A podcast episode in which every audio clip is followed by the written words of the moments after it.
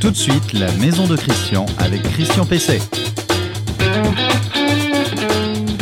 Eh bien, eh bien, bonjour, bonjour, bienvenue dans La Maison de Christian. Comme, comme chaque semaine, on va essayer de vous la rendre plus agréable, moins énergivore, plus confortable, euh, tout cela avec un certain nombre de conseils et un, un plan que vous connaissez bien si vous venez euh, régulièrement pour euh, voir ou écouter, puisque nous sommes en podcast et en même temps euh, en, en vidéo.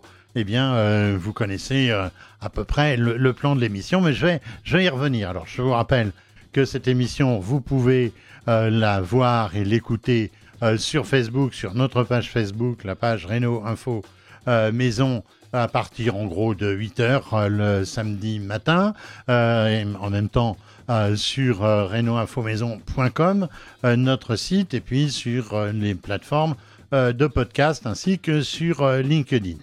Euh, donc, euh, bah, vous pouvez pratiquement avoir le choix pour, pour véritablement nous voir si vous ne nous regardez pas, si vous ne nous écoutez pas. C'est vraiment que vous le faites exprès et que vous êtes désagréable, mais ce que je ne crois pas euh, du tout.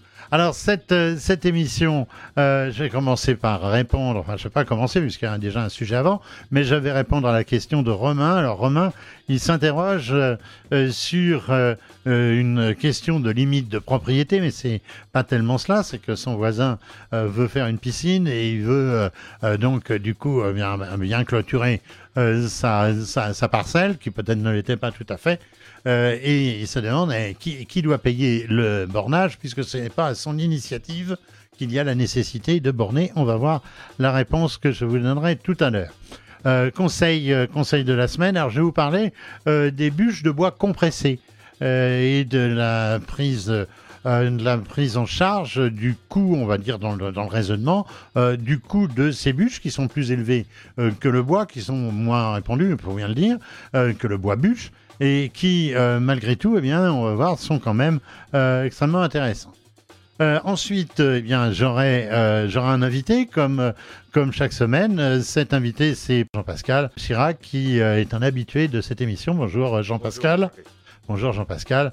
Euh, et avec lui, on va parler adaptation euh, du logement et du maintien à domicile euh, quand on commence à prendre un peu d'âge. On a déjà traité ce sujet, on le retraitera encore. Et là, on va le traiter euh, sous l'angle donc de l'adaptation euh, du, du logement, donc pour, euh, pour pouvoir rester le plus longtemps possible chez soi, à la veille euh, du Salon des seniors. Euh, on verra ce qu'est cette, euh, aussi cette manifestation. Et je finirai... Euh, par l'info du jour. Alors, l'info du jour, elle n'est pas drôle. Ça fait deux, trois infos que je vous donne qui ne sont pas forcément drôles. On va tâcher de faire mieux la prochaine fois. Euh, c'est les vols sur les chantiers euh, qui se, qui se multiplient. Donc, si vous avez un chantier sur lequel vous n'êtes pas forcément là le soir, ou même un chantier adjacent à votre maison, mais que vous ne pouvez pas forcément bien contrôler, vous allez voir qu'il y a un certain nombre de mesures simples euh, qui peuvent être prises euh, pour éviter ce fléau euh, du vol des matériaux, mais aussi des équipements. Euh, c'est incroyable, on vole euh, euh, des marteaux-piqueurs, on, on vole euh, même des engins de, de chantier, euh, des bulldozers, euh, ça disparaît. C'est quand même assez incroyable. Bon, je ne pense pas que vous ayez un bulldozer dans votre jardin, mais en tout cas, vous avez peut-être des perceuses euh, qui peuvent rester euh, sur le chantier. Et là, euh, ça, ça peut s'envoler. La migration euh, des perceuses en cette période euh, est extrêmement active. Le conseil de la semaine. Alors le, le conseil, le conseil de la semaine, c'est sur les, les bûches de bois euh, compressées. Alors euh, ces, ces bûches, euh, on les appelle aussi de bois densifié, ça fait plus chic. Euh, leur processus de fabrication est proche, en, mais en plus grand, euh, de celui des granulés. Vous savez, les granulés, les pellets, comme on dit aussi également, euh, que vous utilisez euh, pour pour vous chauffer. Alors ça coûte plus cher, mais comme ça a un rendement meilleur et une durée plus longue, ben, je pense qu'on s'y retrouve. Puis surtout, bah, ça présente l'avantage, on n'a pas besoin forcément, notamment la nuit, de recharger euh, le, la, euh, la chaudière ou le foyer. Euh, ça peut être très, très intéressant. Alors, ces, ces bûches, eh bien, elles sont constituées de sures ou parfois de, euh, de, de, de copeaux un peu plus grands, un peu plus gros, euh, de préférence de, de feuillus. Et donc, euh, eh bien, tout ça, c'est récupéré en scierie ou dans les entreprises d'ameublement, enfin, euh, et de toute transformation. On, quand on fait des fenêtres, des choses comme ça en bois, eh bien, il y a forcément de la sciure, forcément des déchets. Euh, et, et sont, elles sont récupérées, elles sont, euh, elles sont compactées euh, dans des moules, on va dire pour, pour simplifier, euh, dans des filières, quoi. Elles sont, elles sont compactées à très haute pression, trois cents bars, donc c'est tout à fait euh, important. Et le fait de cette très haute pression, eh bien, ça les agglomère et, et ça se tient tout seul. Alors on pense parfois qu'il y a de la colle pour que ce soit euh, euh, aussi compact et, et aussi euh, résistant, on va dire. Euh, bah, c'est pas le cas. C'est simplement, c'est simplement du déchet, euh, du déchet de bois. Et en plus, l'avantage, c'est que c'est du déchet de bois de scierie. Euh, donc en principe, c'est du bois qui n'a pas été traité. Et même les, les déchets de, de menuiserie, de, eh bien, ils n'ont pas été traités. Ils sont traités plus tard. Donc c'est, c'est complètement, euh, c'est complètement naturel. Alors ça a un très fort Euh, rendement énergétique autour de cinq à six euh, kilowatts par kilo euh, contre deux à trois pour des bûches euh, de bois euh, normales, de bois d'arbre. Hein. Euh, et et c'est quand même euh, extrêmement important. Alors une seule bûche, euh, une seule bûche compressée, eh bien, euh, suffit pour euh, adapter, euh, euh, produire une chaleur immédiate, de produire une chaleur immédiate Pendant, pendant plusieurs heures. Alors, je vais vous dire, euh, avant de vous décrire ce, ce papier, comme on dit en, en journalisme, euh, ben, j'en ai testé, j'en ai testé, et ça marche effectivement euh, très bien. Alors, qu'est-ce qu'on peut dire ? Eh bien que ben, la flamme, elle est moins belle qu'une bûche, hein, ça c'est parfaitement clair. Euh, elle a tendance, quand elle commence à brûler et à dégager vraiment de la chaleur, elle a tendance à se, à se fractionner un peu en, en, en petits morceaux, En, en petites rondelles, on va dire. Alors, c'est pas non plus extraordinairement beau. Ce qui est très spectaculaire, c'est qu'il n'y a presque pas de sciure. Il n'y a presque pas de sciure. On est, euh, c'est, c'est, alors qu'avec une bûche, euh, avec des bûches, on a toujours le, l'âtre, si on parle de foyer ouvert, ou même, de, ou même d'un cerf qui est, euh, bah, on va dire, envahi de, de cendres. Là, il n'y a, a, a presque pas, il n'y a presque pas de cendres. Quoi vous, y, vous en dire encore ? Eh bien, ça ne s'allume pas toujours très facilement, c'est-à-dire on ne va pas allumer le feu avec ses bûches, hein, euh, ça peut se faire, mais on ne va pas allumer le feu avec ses bûches. Ce qu'on va faire, c'est qu'on va lancer avec des bûchettes, éventuellement avec des vraies bûches, on va lancer euh, la, la combustion, on les place ensuite, et là ça prend effectivement euh, très, très facilement. Autre avantage, c'est plus facile à stocker, puisque ça s'empile, euh, c'est plus facile à stocker euh, que des bûches euh, normales, donc ça prend moins de place. Un inconvénient, c'est que ça craint terriblement l'humidité. Il faut vraiment que ça soit dans un local où il n'y a pas d'humidité, sinon vous allez retrouver un petit tas de sueur, parce que évidemment les, les bûches vont se, vont se déliter. Euh, autre inconvénient, évidemment, il n'y a pas le, le côté visuel, mais il n'y a pas non plus le côté olfactif. Euh, ce ne sont pas des bûches qui sentent le, le, bon, le bon feu de bois, euh, mais euh, c'est quand même, euh, c'est quand même une bonne solution. Moi, je veux dire, je les, je les mets en alternance, puisque j'ai encore un foyer ouvert, je suis dans une région où c'est possible. Euh, bah, je lance, mon, je lance mon, mon feu. Quand on est euh, avec des amis autour, eh ben, on laisse ces bûches-là. Et puis après, quand on veut véritablement avoir un surcroît de chaleur et ne pas les recharger tout de suite, eh bien, à ce moment-là, on passe donc à ces fameuses bûches en bois compressées ou densifiées. Votre question à Christian Pessey. Alors là, la question qui m'a été posée, alors je vous rappelle que vous pouvez la poser par reno info maison point com. Euh, je réponds à un certain nombre de questions, même la quasi-totalité, euh, sur le site. Et puis, il y en a un certain nombre donc, que je garde pour, pour cette émission, mais même celles que je passe dans l'émission, vous les retrouvez aussi euh, sur, euh, sur le site. C'est dans Question à Christian Pessey. Alors la question donc euh, de Romain, c'est « Mon nouveau voisin entreprend des travaux d'extension avec piscine ».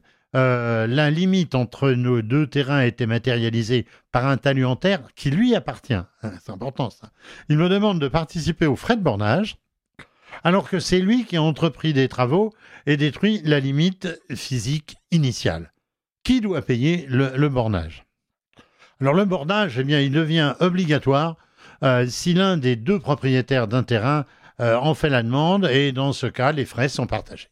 Alors ça, c'est, c'est simple, c'est la loi, c'est l'article euh, six cent quarante-six du Code, et donc euh, euh, le bornage doit se faire, si possible, à l'amiable, et si l'un des deux refuse, eh bien, il, c'est, c'est la voie judiciaire euh, qui, qui s'impose, c'est le juge qui va obliger, contraindre, donc celui qui ne veut pas payer euh, aux, aux, aux frais de, aux frais de, de bornage. Alors, il vaut toujours mieux, évidemment, une tentative, euh, une tentative amiable, hein, c'est toujours la, la meilleure euh, des choses. Et que vous soyez euh, à l'origine ou non des travaux qui vont être faits, eh ben, vous êtes quand même euh, conduit à devoir euh, payer euh, le, le géomètre. Euh, alors, si euh, votre voisin, parce qu'il peut y avoir un petit peu de délai là, avec les formalités, donc euh, pour se rapprocher, eh bien, si votre voisin euh, ben, commence ses travaux, par exemple, ou pose sa clôture avant que le géomètre ne, ne soit passé, eh bien, vous pourrez euh, demander, là encore au juge, une action en référé euh, qui permet de, stocker, de stopper euh, donc, les, les travaux et éventuellement d'y mettre une astreinte. Mais là, il va vous falloir, il va vous falloir un avocat. Alors, notez en, en tout état de cause que la loi, en règle générale, fixe à trois mètres la distance euh, entre la piscine et la limite de, de propriété, mais il n'est pas inutile d'aller voir le P L U, le plan local d'urbanisme, euh, qui peut euh, avoir des dispositions euh, différentes, qui peut reporter plus loin, par exemple, la limite. Donc, euh, je pense qu'il faut toujours aller voir le service de l'urbanisme en pareil cas. L'invité de Christian Pessey. Ah, l'invité de Christian Pessey, eh bien c'est Jean-Pascal Chirac. Rebonjour Jean-Pascal. Bonjour mon cher ami Christian. Voilà, approchez-vous un peu du micro, mon cher euh, voilà. Jean-Pascal. Voilà, ça, c'est, c'est bien. Très très bien.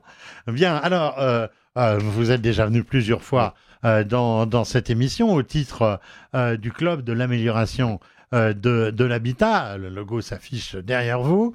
Euh, le, ce, ce club, vous pouvez nous en dire euh, quelques mots avant qu'on passe vraiment au oui. sujet lui-même ? Oui, d'autant que nous fêtons aujourd'hui les, les trente ans, cette année, du Club de l'Amélioration de l'Habitat, créé, fondé en, en, en dix-neuf cent quatre-vingt-douze, à l'initiative, à l'époque déjà conjointe, de l'A N A, de, du ministère du Logement, de la Fédération Nationale du Bâtiment, de certains grands industriels, dont Saint-Gobain, Lafarge, et cetera. L'objectif a toujours été de pouvoir mesurer, comprendre, dynamiser le marché de la rénovation de l'habitat, qui est un vaste marché, conjugué à l'intérêt ou à la qualité de vie de l'habitat pour les habitants. D'accord. Voilà son objectif initial qui, est, qui a toujours euh, été d'actualité. D'accord. Alors, vous créez un, un, groupe de, un groupe de travail. Alors, ce groupe de travail s'intitule « Adaptation du logement, maintien à domicile ». C'est ça ? Voilà. Donc, bah là, nous sommes complètement dans l'axe et dans l'objet de notre club, puisqu'il s'agit effectivement de s'intéresser à, à l'évolution, à l'adaptation de l'habitat existant pour permettre euh, ou faciliter euh, le maintien à domicile euh, des personnes qui avancent progressivement dans l'âge. Alors, justement, je pense que vous avez déjà commencé à travailler, mais ça va être l'objet du, de ce groupe de, de travail. Euh, Comment on peut préparer euh, le, le maintien euh, à domicile et euh, c'est quoi la, euh, la démarche euh, en elle-même ? Bon, alors d'abord, un, un point qui me semble essentiel à rappeler, c'est que nous nous inscrivons dans une démarche nationale, oui. euh, je, je dirais, qui d'ailleurs doit se traduire par un certain nombre de lois. D'ailleurs, au passage, euh, une loi était en préparation. Et oui, elle est, elle, est un peu, elle, est, elle est un peu à la bourre, cette loi. Elle a été reportée pour les raisons que nous connaissons, c'est-à-dire cette crise sanitaire qui a reporté beaucoup de décisions. Cette loi, elle s'appelle Génération Solidaire. Elle sera assurément Euh, sur le dessus de la pile de la prochaine mandature, et on verra, quel que soit d'ailleurs celui qui sortira des urnes dans quelques jours, euh, assurément parce que cette loi, elle va permettre de mieux prendre en compte les nécessités incontournables d'adaptation de l'habitat existant pour permettre aux personnes qui avancent dans l'âge d'y vivre de façon beaucoup plus sécurisée.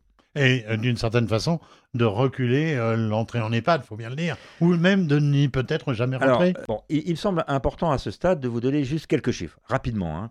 Euh, bon, tout d'abord, il y a un phénomène mécanique naturel qui est lié à ce qu'on a appelé le baby-boom, c'est-à-dire le fort taux de natalité d'après-guerre, qui amène à ce qu'il y ait une population beaucoup plus importante euh, dépassant les soixante ans dans les années à venir. Globalement, hein, on va être à peu près onze millions de personnes de plus de soixante ans euh, à, à, dans l'objectif deux mille trente, c'est-à-dire en gros plus quatre millions de personnes par rapport à deux mille dix-sept. Ça, c'est le premier point. Deuxième point, quatre-vingt-cinq pour cent des gens souhaitent vivre absolument chez eux le plus longtemps possible, et notons au passage d'ailleurs que dans tous les cas de figure, il n'y aura jamais assez de places dans les EHPAD. Il doit y avoir sept ou sept, sept cent mille places dans les EHPAD alors qu'on parle de plusieurs millions de personnes. Premier point. Également, à noter, euh, les, les gens qui avancent dans l'âge euh, rencontrent, c'est inéluctable, un certain nombre de difficultés, notamment ces fameuses chutes, euh, c'est une réalité absolue. On compte à peu près deux millions de chutes par an, c'est sérieux, puisque ça génère dix mille décès, ça génère cent trente mille hospitalisations, ça génère un coût collectif de deux milliards d'euros. Donc, assurément, il faut faire quelque chose pour endiguer ce phénomène. Ça passe par, la, par l'adaptation, euh, la rénovation de l'habitat existant. On considère qu'à peu près, à peu près la moitié du parc qu'il faudrait aménager pour euh, effectivement rendre les conditions de vie beaucoup plus sécurisantes. Alors, je reprends ma question. Comment, comment préparer euh, justement à ce, à ce maintien à domicile ? C'est quoi, c'est quoi la démarche ? On imagine qu'il faut anticiper les choses, il faut faire de la prévention, voilà. et cetera. Euh, de façon assez succincte. Succinctement. Bon, on a, il y a effectivement plusieurs, euh, plusieurs axes de, d'action. Et c'est d'ailleurs le, le propre même du groupe de travail que nous mettons en place au Club de l'Amélioration de l'Habitat. Oui, il y a un, un phénomène extrêmement important de prévention, de sensibilisation, d'information, à la fois, on va dire, des personnes qui peuvent être concernées, mais également de leur entourage, de leur famille, des aidants, et cetera. Parce qu'il est important de sensibiliser la population à ces phénomènes qui ne sont pas spontanés et qui permettent de mieux anticiper, de mieux faire de la prévention plutôt que du curatif. Donc ça, ça passe par de la communication, ça passe par de l'information et encore une fois, soit direct, soit indirect, par l'intermédiaire donc des aidants. L'une des difficultés, c'est, c'est quand même de, aussi de concilier euh, les impératifs euh, techniques euh, avec, euh, avec aussi... Euh, un peu l'appréhension des gens, peut-être voir entrer dans leur euh, dans leur euh, dans leurs locaux, euh, dans dans leur habitation, euh, je sais pas, des techniciens, des euh, des ergothérapeutes, tout ça, oui. Ça fait pas peur. Il y a oui. il y a vraiment besoin oui. de faire. Un, Alors là aussi, un effort. Oui, là là il y a, il y a plusieurs actions à, à, à conjuguer. Bon, clairement il y a euh, des éléments techniques d'adaptation de l'habitat. Donc là on rentre dans une technologie de l'habitat, donc euh, avec euh, Des, des, des produits qui doivent être certifiés, donc euh, qui doivent être de qualité, c'est un premier point.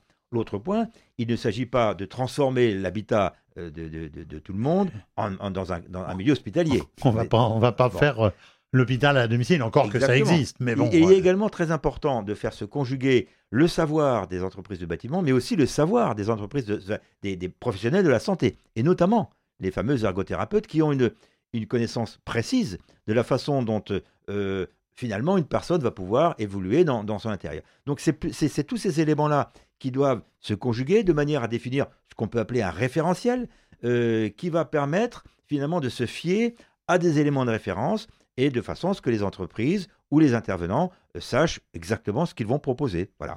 En clair, euh, finalement, c'est... Euh... C'est normaliser euh, le, le, le processus, quoi. Ah, c'est effectivement normalisé, comme on le trouve dans, dans d'autres technologies, comme par exemple la rénovation énergétique. Eh ben, les choses sont normalisables euh, de manière à, à ne pas faire n'importe quoi. Voilà, il s'agit de, de, de, de faire quelque chose de précis. Mais alors, euh, est-ce que, est-ce que justement les professionnels vont être capables d'anticiper ? euh, Est-ce que les, les pros euh, euh, bah, euh, vont, vont se former ? Parce qu'il y a un énorme challenge, là, non ? Alors, là aussi, euh, comme dans d'autres technologies, il y a la notion de formation et de qualification. Aujourd'hui, des organisations professionnelles comme la F F B, la CAPEB disposent de qualifications, euh, que ce soit Antibat, pro de l'accessibilité, et cetera, euh, qui amènent à ce que les entreprises de bâtiment, euh, finalement, se forment à ces techniques, euh, c'est-à-dire sachent correctement utiliser les produits dont on vient juste avant de parler. Puis il y a également une notion qui est importante, c'est le savoir finalement aborder euh, ces personnes, parce qu'il y a un, un aspect psychologique qui est assez fort, euh, parce que, encore une fois, quand on avance dans l'âge, on n'a pas forcément conscience de, de, de cette nécessité, et donc euh, il est important également de savoir s'adresser à ces personnes. Donc euh, ces, for- ces formations peuvent également être possibles ou, ou accessibles aux entreprises de bâtiment. Alors tout ça, ça coûte de l'argent. Euh, il y a évidemment euh, il y a des aides qui existent, mais je pense qu'elles sont aujourd'hui notoirement notoirement insuffisante. Après, il y a des démarches administratives euh, à faire. Plus on est âgé, moins on a envie et moins parfois on peut faire ce type de, ce type de démarche. Et puis après, il y a des nécessités de contrôle de l'efficacité euh, des, euh, des travaux qui ont pu être, être faits. Euh, comment c'est appréhendé tout ça ? Parce que j'ai l'impression que pour l'instant, ça existe euh, au niveau de la rénovation euh, énergétique, mais j'ai l'impression que c'est Euh, quand même euh, peu répandu pour euh, euh, l'aménagement du logement des seniors, non ? Alors, ça existe, bien sûr. Ça existe déjà. L'A N A, notamment, développe un certain nombre d'aides. Mais, et vous venez de le dire, à l'instar de la rénovation énergétique, il faut maintenant développer des dispositifs qui sont dédiés à l'adaptation. Au passage, avant même que la loi dont j'ai parlé tout à l'heure se mette en place, euh, des décisions sont prises hein, au niveau du ministère euh, pour euh, notamment euh, développer euh, de manière un peu similaire à ce qui existe dans la rénovation énergétique. Vous avez entendu parler de MaPrimeRénov'. Oui. Eh bien, il y a un dispositif qui s'appelle MaPrimeAdapt, qui est quelque chose d'assez proche finalement, qui va se mettre en place et qui va permettre de, euh, d'avoir une approche vis-à-vis des, des ménages qui sont éligibles à ce type de dispositif, un descriptif des aides, euh, un, des, un, un dispositif d'accompagnement à la fois pour permettre aux ménages de, de, de mieux euh, organiser et monter euh, leurs projets, mais également pour les accompagner dans la démarche, pour euh, les accompagner à obtenir des aides et des financements. Et il y en a, et il y en aura d'ailleurs de plus en plus, mais aussi des suivre au-delà. Parce que ce qui est important, c'est que euh, les, les gens, les ménages qui vont faire réaliser les travaux, d'abord soient satisfaits des travaux qui ne, qui ne tombent pas, euh, notamment entre les mains euh, d'entreprises qui, qui ne seraient pas à la hauteur, voire plus, qui ne seraient pas euh, assez scrupuleuses. Et puis également que la qualité des travaux soit mesurable avec le temps. Voilà. Donc, euh, tout ça, ce sont des dispositifs qui se mettent en place. Euh, j'ai cité MaPrimeAdapt, c'est ce qui va permettre dès cette année deux mille vingt-deux et deux mille vingt-trois de, de se mettre en place. Et au-delà, eh bien, il y a ces fameuses lois qui vont entrer en discussion dans le cadre de la prochaine mandature et on sera certainement amené à, à en reparler. Alors, dans quelques jours, ça va être le Salon des seniors. Ah oui. Euh, le Club de l'Amélioration de l'Habitat va être, va être présent sur, sur le salon, où et quand? Et puis, je crois qu'on fera peut-être quelque chose ensemble. Alors, on va y être fortement présent, Christian, parce qu'effectivement, d'une part, euh, effectivement, du vingt-trois au vingt-six mars, sur la Porte de Versailles, euh, ce Salon des seniors va avoir lieu. Euh, nous y serons présents, encore une fois, sur plusieurs formes, euh, avec la, la, la, la C N A V, mais surtout... C'est quoi euh, la C N A V? La Caisse Nationale d'Assurance Vieillesse. Voilà, si vous, vous connaissez ça par cœur. Mais, mais également, euh, voilà, nous allons euh, organiser une conférence, et je crois pouvoir vous dire, mon cher Christian, que vous allez être co-animateur de cette euh, conférence, euh, en tant que journaliste spécialisé, et je serai avec vous. Et cette conférence euh, sera ouverte à la presse et aux, aux différents membres du Club de l'Amélioration de l'Habitat. Nous allons, à cette occasion, lancer notre fameux groupe de travail dont je viens de vous parler et euh, donner un petit peu les perspectives d'action de ce groupe euh, qui va se dérouler dans le temps, donner un certain nombre de rendez-vous. Voilà, donc tout ça, ça va se passer le vingt-trois euh, mars dans le cadre du Salon euh, des seniors et, euh, et, et ça sera suivi d'effets en termes de communication. Voilà, et c'est euh, parc euh, des expos euh, de la Porte de Versailles, comme on dit euh, maintenant Paris Expo, évidemment. Tout neuf, euh, complètement, complètement euh, rénové. Ça sera donc euh, sur le stand, justement, ça vient d'être dit, de la C N A V et de, et de Saint-Gobain, qui est partenaire euh, de l'opération. Et, et on va dire que la Maison de Christian est aussi partenaire de, de cette opération, le, le soutien. Euh, c'est la raison pour laquelle, évidemment, nous en avons parlé euh, aujourd'hui et avec euh, reno info maison point com. Merci, euh, merci Jean-Pascal, euh, euh, merci d'être venu, puis on, on se reverra donc euh, le vingt-trois mars à onze heures trente, je compte sur vous, je pourrai vous dédicacer votre billet d'entrée, hein, si ça vous intéresse pas. Merci, à la semaine prochaine, à très pour, bientôt, à très bientôt. Euh, et donc on va, on va finir maintenant cette émission. L'info du jour. Alors l'info du jour, elle n'est pas très optimiste, un petit peu comme d'autres. Euh, la, la semaine dernière déjà, j'en avais une qui était, euh, qui était un peu inquiétante sur euh, la. Euh, vous vous souvenez peut-être, si vous aviez, si vous étiez là, vous pouvez aller la, la évidemment la visionner, toujours sur reno info maison point com. Euh, évidemment, toutes les émissions euh, sont là. Euh, la semaine dernière, je vous parlais du fait que euh, les, les phénomènes de retrait-gonflement des argiles ne, euh, pourraient ne plus être considérés en catastrophe naturelle. Alors si ça vous intéresse, allez le voir. Euh, c'est C'est quelque chose qui n'est pas euh, très, très drôle pour ceux qui euh, subissent ce phénomène. Alors, aujourd'hui, je vais vous parler euh, des vols sur chantier. Alors, c'est devenu un sport national d'après les, d'après les, les assureurs. Qu'est-ce qu'on vole sur chantier? Eh ben, on vole à peu près, on vole à peu près tout. On vole même du sable, hein, ce qui est quand même assez incroyable. Mais on vole évidemment... Euh, des liants, du, du plâtre, du, du, euh, du ciment, mais on vole aussi de la plaque de plâtre, on vole des planches, on vole évidemment des équipements, des matériaux, des matériels, et puis euh, euh, de l'électroportatif et même, euh, et même des engins de, de chantier.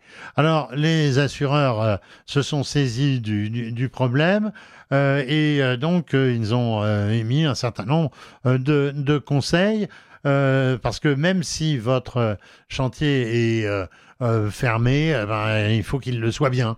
Parce que c'est pas le tout simplement d'avoir une chaîne ou, ou, ou, une, ou une porte branlante. Il faut que d'abord, la première des choses, c'est que ce soit évidemment bien, bien fermé. Euh, donc, euh, il y a aussi euh, un certain nombre de d'assurances spécifiques qui existent. Il y a notamment le S M A B T P, bien connu des, des professionnels, euh, qui, qui, qui permet un risque, qui est la multirisque locaux de chantier. C'est bon à savoir si vous êtes euh, professionnel. Euh, il y a aussi une couverture euh, Delta Chantier, euh, des, des garanties qui couvrent euh, aussi bien l'entrepreneur que euh, le maître d'ouvrage, c'est-à-dire vous, euh, ou si vous-même, vous avez ouvert un, un, un chantier, euh, par exemple, de rénovation de votre maison, si vous êtes un, un, très, un très bon euh, bricoleur. Alors, les conseils de bon sens, ben, c'est le premier que j'ai dit, euh, bien clôturer le, le chantier. Alors, il y en a d'autres qui sont euh, plus du bon sens, mais auxquels on ne pense pas forcément. Euh, ne pas se faire livrer en quantité des produits le vendredi euh, soir, à la veille d'un week-end ou à la veille euh, de, d'un pont ou de jour férié. Parce que là, ils se régalent, évidemment, ils ont tout le temps. Euh, ne pas laisser traîner, ça, ça va de soi, euh, les outils, les machines, en les rentrant. Alors, il y a une idée, là, c'est, c'est, je, je, moi, je n'aurais pas pensé, euh, c'est de les mettre, par exemple, dans des coffres métalliques. Euh, mais des coffres métalliques, si, par exemple, on a un mur, eh bien, on fixe le coffre métallique à, à, à deux mètres de haut, à trois mètres de haut. Parce que pour y accéder, il faut déjà une échelle. Évidemment, euh, même chose, on laisse pas traîner les échelles, parce que sinon ça sert plus, ça ne sert plus euh, à rien. Euh, s'il y a des équipements, des machines, euh, les, enlever les batteries, ça aussi, c'est évidemment une, une bonne idée. Plus généralement, ne pas laisser euh, entrer euh, d'inconnus sur votre chantier. Vous savez, les personnes qui passent, ah salut, euh, vous bricolez bien, ah bah tiens, ils travaillent, euh, ah bah tiens, il y a une entreprise, vous faites quoi, vous faites ci. En général, ce sont des gens Euh, souvent qui font du, du repérage. Euh, et dans certains cas, eh ben, euh, on éclaire son chantier toute la nuit. Euh, pendant les... Bon, pas que ça dure euh, un an, évidemment, mais on éclaire sinon euh, assez vivement le chantier parce que euh, bah, ça décourage quand même d'y entrer, d'y entrer euh, la nuit, euh, donc euh, pour les intrus. Et puis, installer des alarmes, ça, ça, ça semble être la moindre des choses. Euh, mais euh, en, toujours en notant que votre vigilance personnelle et les petits tours sur chantier parfois euh, la nuit, eh bien, ça reste la meilleure des protections contre le vol. Alors, eh bien, cette, cette émission euh, touche, touche à sa fin. Euh, les meilleures choses ont, ont une fin. Eh bien, là, c'est, on est arrivé au bout de cette, de cette cinquante-septième émission de, de, de la maison de, de Christian. Euh, merci à Vincent, à la, à la technique, euh, derrière la vitre, euh, comme on fait dans toutes les, les bons studios de télé ou de, ou de radio. Euh, merci à, à Adrien qui prépare Euh, ce qui m'aide à préparer cette émission et puis aussi qui euh, fait un peu de montage euh, derrière lorsque c'est, lorsque c'est nécessaire. Euh, vous retrouvez cette émission à partir du samedi matin euh, sur euh, donc euh, reno info maison point com, euh, sur les principales plateformes de podcast, euh, sur, euh, sur LinkedIn et évidemment sur notre page euh, Facebook où vous retrouvez aussi tout un tas d'informations qui renvoient aux informations, aux nouveautés qui sont sur le site, sur le site reno info maison point com. Vous avez aujourd'hui mille deux cent cinquante fiches conseils pour l'aménagement, la rénovation, l'équipement de votre maison. Passez un bon week-end si vous nous regardez et écoutez le, le samedi. Sinon, passez de toute façon une bonne semaine. Occupez-vous de votre maison. Et je rappelle toujours, faites confiance aux professionnels qui sont les mieux à même de procéder donc à cet entretien, à cet aménagement, à cette extension éventuellement de votre maison. À la semaine prochaine.